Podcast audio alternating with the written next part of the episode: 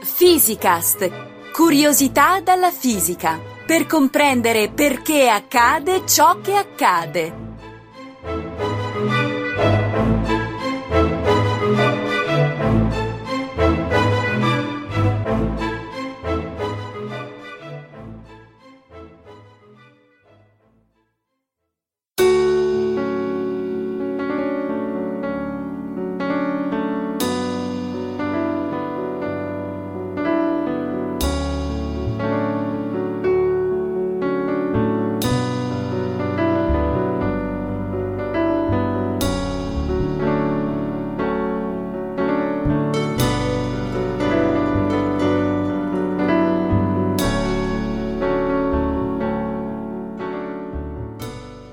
Cosa saranno mai queste fantomatiche particelle elementari, oggetti misteriosi o realtà con le quali abbiamo a che fare quotidianamente?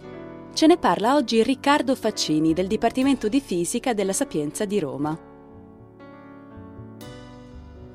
Ciao Riccardo, la prima cosa che colpisce di questa puntata è il titolo. Cosa intendi con il microscopico zoo delle particelle elementari? Nel pensare il tema delle prossime puntate mi sono venuti in mente molti argomenti interessanti e legati al mio lavoro. Per esempio, come si vedono le particelle elementari? Oppure, come funzionano le tecniche di diagnostica medica, quali la radiografia, la PET, la scintigrafia? Queste sono tutte tecniche che usano le particelle elementari come strumenti. Però questi temi presuppongono che i nostri ascoltatori conoscano tutte le specie di particelle elementari e ciò mi sembra un po' come guidarli attraverso le gabbie di uno zoo, uno zoo molto stravagante ovviamente. Beh, come temi mi sembrano molto molto interessanti, ma certo devi prima fare uno sforzo per dare delle basi di fisica delle particelle elementari ai nostri ascoltatori. È così difficile? Non credo, mm. almeno a livello di questo podcast ovviamente. Anche perché si tratta di fenomeni che almeno in parte sono di esperienza quotidiana.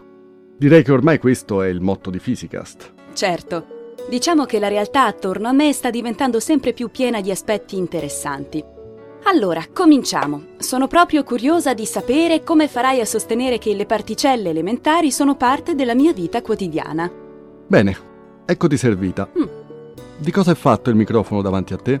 Eh, ad una normale persona direi che è fatto di metallo e di plastica.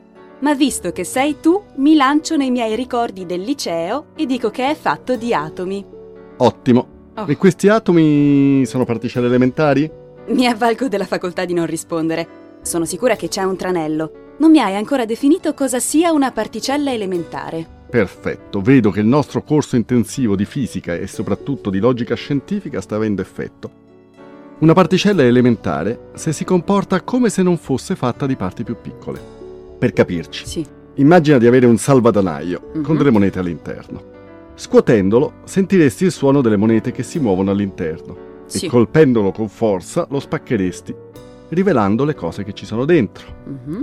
Esso, il salvadanaio, cioè, si comporta come un oggetto composto.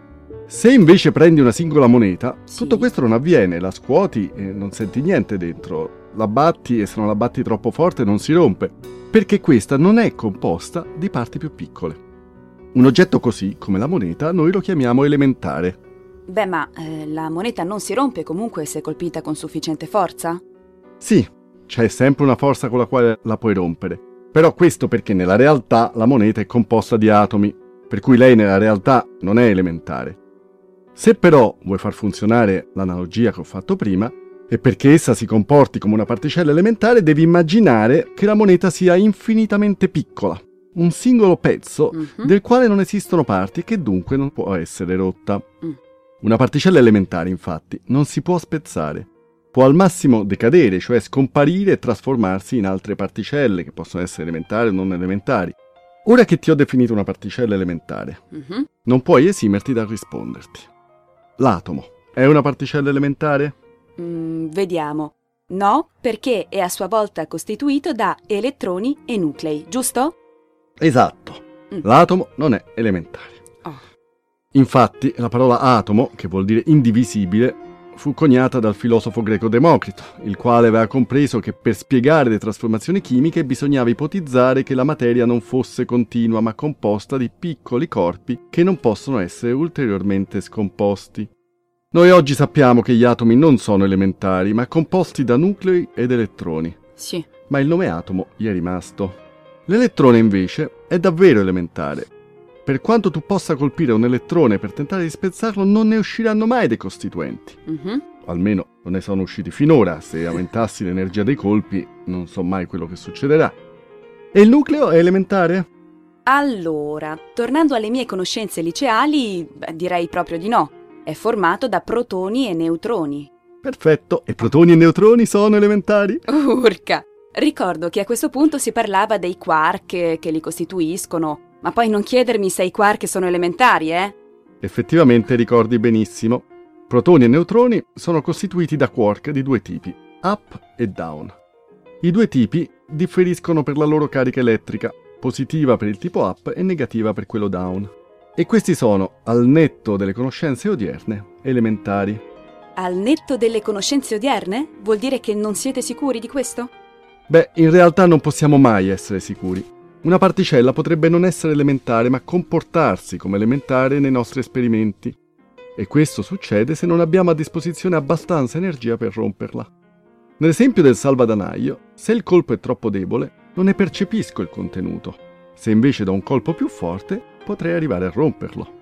Ok, però al momento credete che tutta la materia che ci circonda sia costituita da particelle elementari di tre tipi: il quark up, il quark down e l'elettrone, giusto? Esatto. E le forze che li legano sono così forti che a noi gli oggetti che abbiamo in mano sembrano degli oggetti tutti interi, ma in realtà sono tutti costituiti da milioni di miliardi di miliardi di particelle elementari. Quindi, se io avessi un microscopio sufficientemente potente, vedrei gli elettroni e i quark dentro questo microfono. In realtà non è possibile usare il microscopio per vedere gli elettroni, ma ci sono altri strumenti di cui parleremo in una puntata apposita. Mhm. Per quel che riguarda i quark, invece, essi sono così uniti insieme che non è possibile neanche concettualmente vederli da sole. Sì. Neutroni e protoni sono come dei salvadanai con tre soldi dentro, ma durissimi da rompere. Tu senti che ci sono delle monete dentro. Con tecniche raffinate puoi anche vedere quante sono, ma non riesci mai ad avere le monete in mano. Mm. In realtà è ancora più interessante di così. Se li colpisci molto forte, allora ti possono scappar fuori degli altri piccoli salvadanaietti di forma e colore diverso, Mhm. con dentro due monete Oh. anziché tre. Questi sono i pioni, che sono formati da due quark. Questa caratteristica, cioè il fatto che io non potrò mai vedere le monete dentro ma soltanto salvadanai o salvadanaietti, Mhm. si chiama tecnicamente confinamento.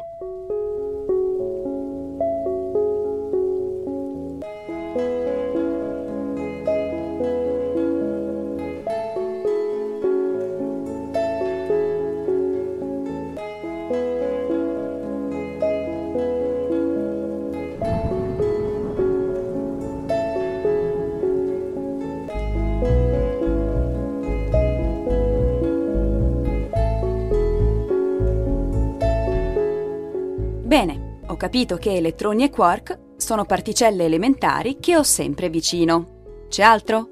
Beh, innanzitutto c'è la luce, Mm. le onde radio, Mhm. le microonde e Sì. così via.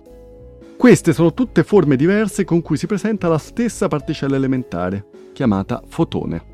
Nota che la stessa particella costituisce sia il segnale che ti fa parlare al telefonino, che la luce che ti fa vedere dentro una stanza, che i raggi X usati per una radiografia, ma su questo ci passeremo un'intera puntata. Ok.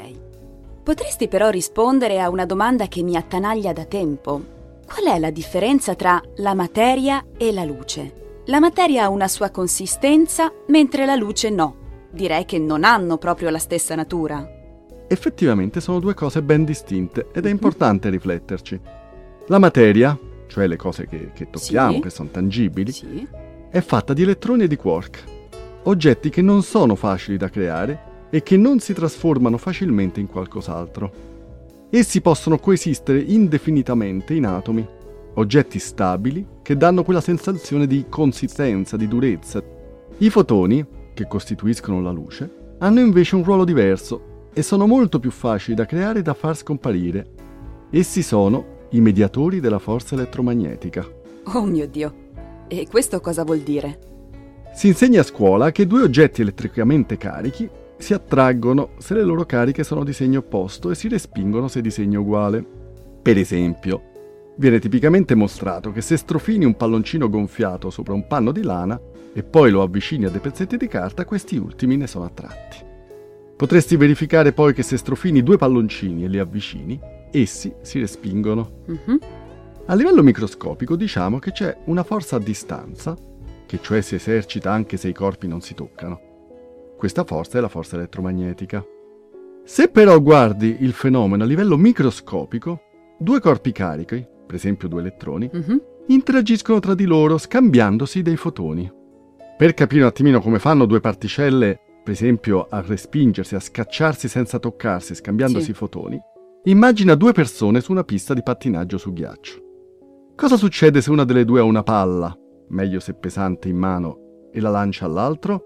Beh, che chi riceve la palla viene poi spinto indietro. Giusto. Mm. Ed inoltre, non essendoci attrito sulla pista di ghiaccio, chi lancia la palla parte nella direzione opposta a quella nella quale è andata la palla. Quindi i due pattinatori si comportano come particelle di carica uguale. Essi Sì. si respingono. Se non vedessi la palla, direi che è un'interazione a distanza, perché i due non si toccano. Mhm. Però in realtà si sono scambiati la palla. Nelle interazioni tra due elettroni, il ruolo della palla è fatto dai fotoni. Bello, molto bello. Ma tornando alla mia domanda originaria, la differenza tra materia e luce è che la materia è stabile, mentre la luce è qualcosa che vive solo il tempo dello scambio? All'energia in gioco a temperatura ambiente, sì, questo Mhm. è vero. Non c'è modo di creare o distruggere elettroni o quark con queste energie. Quindi, semplificando, possiamo dire che la radiazione, nome più generale della luce, si distingue dalla materia perché viene continuamente generata e riassorbita. E questo è il caso della luce di una lampadina, che viene generata da elettroni in movimento o da atomi eccitati e viene riassorbita dal nostro occhio. Ma di esempi ne potremmo vedere moltissimi nelle prossime puntate. Mhm. Se poi vogliamo essere pignoli, per quel che riguarda la materia esistono sostanze che non sono stabili, ma si trasformano in altre emettendo particelle. Mm, Queste sono le sostanze radioattive, ma sono per fortuna rare e ne parleremo diffusamente nel futuro. ok. Ora però continuiamo la nostra carrellata di particelle elementari. Ce ne sono in particolare altre tre che ci colpiscono in continuazione.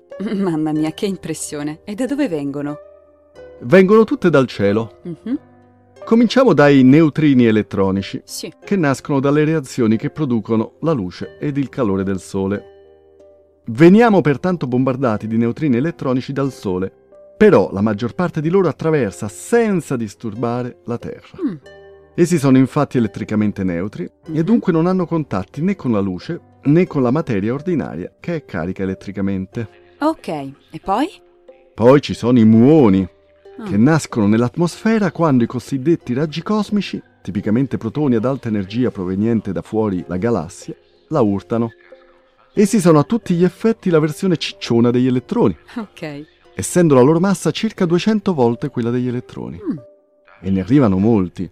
Pensa che a livello del mare ne arrivano 100 ogni secondo in ogni quadrato di lato di un metro. Uh, e non ci fa male venire bombardati da tutte queste particelle? In effetti, essere colpiti da queste particelle comporta un irraggiamento, proprio come essere colpiti da una radiazione nucleare. Ah, Però la quantità che se ne riceve con i muoni è estremamente piccola. È stato addirittura mostrato che se essa non ci fosse, la capacità degli organismi di reagire alle mutazioni genetiche sarebbe peggiore che se ci fosse, cioè nella condizione attuale. Cioè è come se i muoni fossero una sorta di vaccino alle mutazioni genetiche. Per chi passa molto tempo ad alta quota, per esempio, e per esempio chi lavora su di un aereo, Sì. l'irraggiamento è maggiore ed infatti bisogna tenerlo sotto controllo. ok, però prima tu dicevi che i tipi di particella che ci bombardano dal cielo sono tre. Ne manca una. Sì, perché laddove si creano i muoni nascono anche i corrispondenti neutrini, particelle che si comportano come quelli che vengono dal Sole, ma non sono le stesse. Questi neutrini vengono chiamati muonici, mentre quelli che vengono dal Sole elettronici. Aiuto, stop. Fammi riepilogare. Dunque, la materia è fatta di elettroni e di quark up e down, la luce di fotoni e poi esistono i muoni e i neutrini elettronici e muonici. Spero che abbiamo finito perché la cosa mi sembra tutt'altro che elementare. Mi dispiace deluderti, ma siamo lontani dall'aver Aia. finito. Ora vengono delle particelle che esistevano nei primi istanti dell'universo, quando tutto si muoveva ad altissima velocità e le energie in gioco erano dunque molto maggiori di quelle di oggi. Mm. E come fate a sapere cosa c'era all'inizio dell'universo? Come fate a vedere cosa è successo miliardi e miliardi di anni fa? riproducendo le condizioni in laboratorio. Ah, ecco. Per cominciare fammi introdurre il concetto di antimateria. Sì. Per ogni particella esiste un compagno dotato di carica opposta. Mhm. Perciò oltre all'elettrone, che è negativo, esiste l'antielettrone, che è positivo, generalmente chiamato positrone. Mm. Oltre al quark c'è l'antiquark, il neutrino, l'antineutrino e così via. Quando una particella si scontra con la sua antiparticella, Sì. le loro masse si trasformano integralmente in energia, vista l'equivalenza tra massa ed energia nella relatività speciale, Mhm. equivalenza che sarà trattata nella prossima puntata di fisica. Certo. Da questa energia può venire fuori qualunque particella, a patto che ci sia abbastanza energia per produrla. In questo modo riproduciamo le condizioni che la cosmologia ci insegna essere state presenti subito dopo il Big Bang. Va bene, ci sono. E quali particelle vengono fuori in questi vostri esperimenti di laboratorio? Per prima cosa sono state osservate delle repliche ciccione delle particelle ordinarie. Mhm. Oltre ai quark up esistono i quark charm e top, mentre le repliche pesanti dei quark down sono i quark strange e bottom. Mm. È un caso o per ogni particella mi hai menzionato due copie? È come se per ogni particella ci fosse una taglia small, medium e large? Sì, le particelle di materia sono tutte replicate tre volte, Ah, anche se solo quella small esiste stabilmente nel mondo di oggi e possiamo averne a che fare tutti i giorni. sì. Così anche gli elettroni esistono in versione medium, che sono i muoni di cui abbiamo già parlato, Mhm. e large, che sono i tau. Mm. I neutrini sono di tre tipi, elettronico, muonico e taonico. Il fatto che siano tutti replicati e, e dallo stesso modo è oggetto di studio dai decenni di quella che si chiama, per motivi abbastanza esotici, fisica del sapore. Eh, Senti Riccardo, ma quali sono le repliche ingrossate dei fotoni? La radiazione non compare, almeno a tutt'oggi, in forma replicata. Sì. Però, per ogni tipo di forza esiste uno o più mediatore e questi si comportano come radiazione. Il mediatore, vi ricordo, è il fotone che fa interagire i due elettroni, nel caso elettromagnetico. Infatti, la forza elettromagnetica non è l'unico modo in cui le particelle possono parlare tra di loro. Giusto, ricordo di avere qualche reminiscenza di quando ho studiato la forza elastica, quella che si sente quando si stira una molla, giusto? La forza gravitazionale e la forza di attrito. Mm. Ah, apprezzo che ti sia lanciata e i tuoi ricordi sono corretti. Oh, bene. Però, c'è sempre un però, Ecco. la forza elastica e la forza di attrito Sì. Non sono altro che manifestazioni macroscopiche Mhm. della forza elettromagnetiche, cioè sotto sotto sono dovute alla forza elettromagnetica tra gli atomi che costituiscono la molla o i due corpi che si strofilano creando attrito. L'unica forza nuova che tu hai menzionato dai tuoi ricordi è la forza di gravità. Che dunque mi verrai a dire che è dovuta allo scambio di particelle tra oggetti pesanti. Esatto. Mm. A livello microscopico, i corpi che si attraggono con forza gravitazionale si scambiano dei gravitoni. Urca! Ma non si vedono mica particelle che fanno avanti e indietro tra me e il pavimento. Certo, come spiegheremo sempre in una prossima puntata di Physicast, per vedere una particella occorre che essa interagisca con la materia che la circonda. Va detto poi che i gravitoni, sebbene i teorici concordano sulla loro esistenza, non sono mai stati osservati neanche in laboratorio. È l'unica particella di cui parliamo oggi che manca all'appello. Senti, ma come fanno due corpi ad attrarsi lanciandosi oggetti? Nell'esempio che hai fatto qualche tempo fa, i due pattinatori si respingevano. Giusto? La metafora che ho utilizzato, quella dei due pattinatori che si tirano la palla l'un Sì, l'altro, sì. è intuitiva nel caso della repulsione, Mhm. Lo è meno nel caso dell'attrazione. Per comprendere come possa funzionare nel caso dell'attrazione, immagina che a scambiarsi la palla non siano due pattinatori sul ghiaccio, Ok. ma due tennisti. Mhm. In questo caso i due rimangono vicini fin tanto che si scambiano la palla. Dopodiché i due si allontanano. Quindi la palla o il fatto di scambiarsi la palla, se vogliamo, per loro è un motivo per stare vicino e quindi un modo per attrarsi, per essere legati. Ok. Accetto anche l'esistenza dei gravitoni. Ma ora abbiamo finito l'elenco delle particelle? Ovviamente no! Eccoci. Non abbiamo ancora parlato della forza debole, Mhm. quella per esempio che permette le reazioni che rendono il Sole caldo e luminoso, e di forza forte, quella che tiene unito il nucleo degli atomi. I mediatori della forza debole si chiamano bosoni W, Z, mentre quelli delle forze forti gluoni, e sono di ben otto tipi.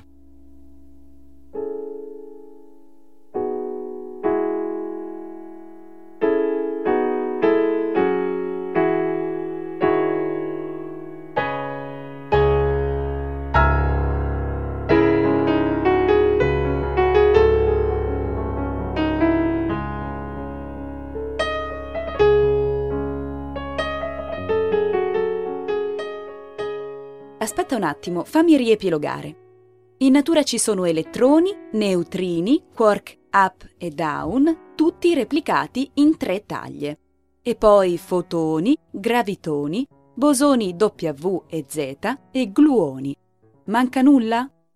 Mancherebbe il bosone di Higgs. Ecco. Ma su questo c'è già una puntata di Esatto, Physicast quindi ve la potete andare a fatto. vedere e abbiamo già, abbiamo già dato. E a meno che il grande acceleratore di Ginevra, l'LHC, non scopra nulla di nuovo, Ah. lo zoo delle particelle elementari è tutto qui. Oh, finalmente. Beh, non è per nulla poco, eh? No, va bene, però neanche troppo, dai. Se riesci a tenere a mente questo riassunto, ti possiamo parlare di molti altri argomenti nelle prossime puntate. Ah, non vedo l'ora.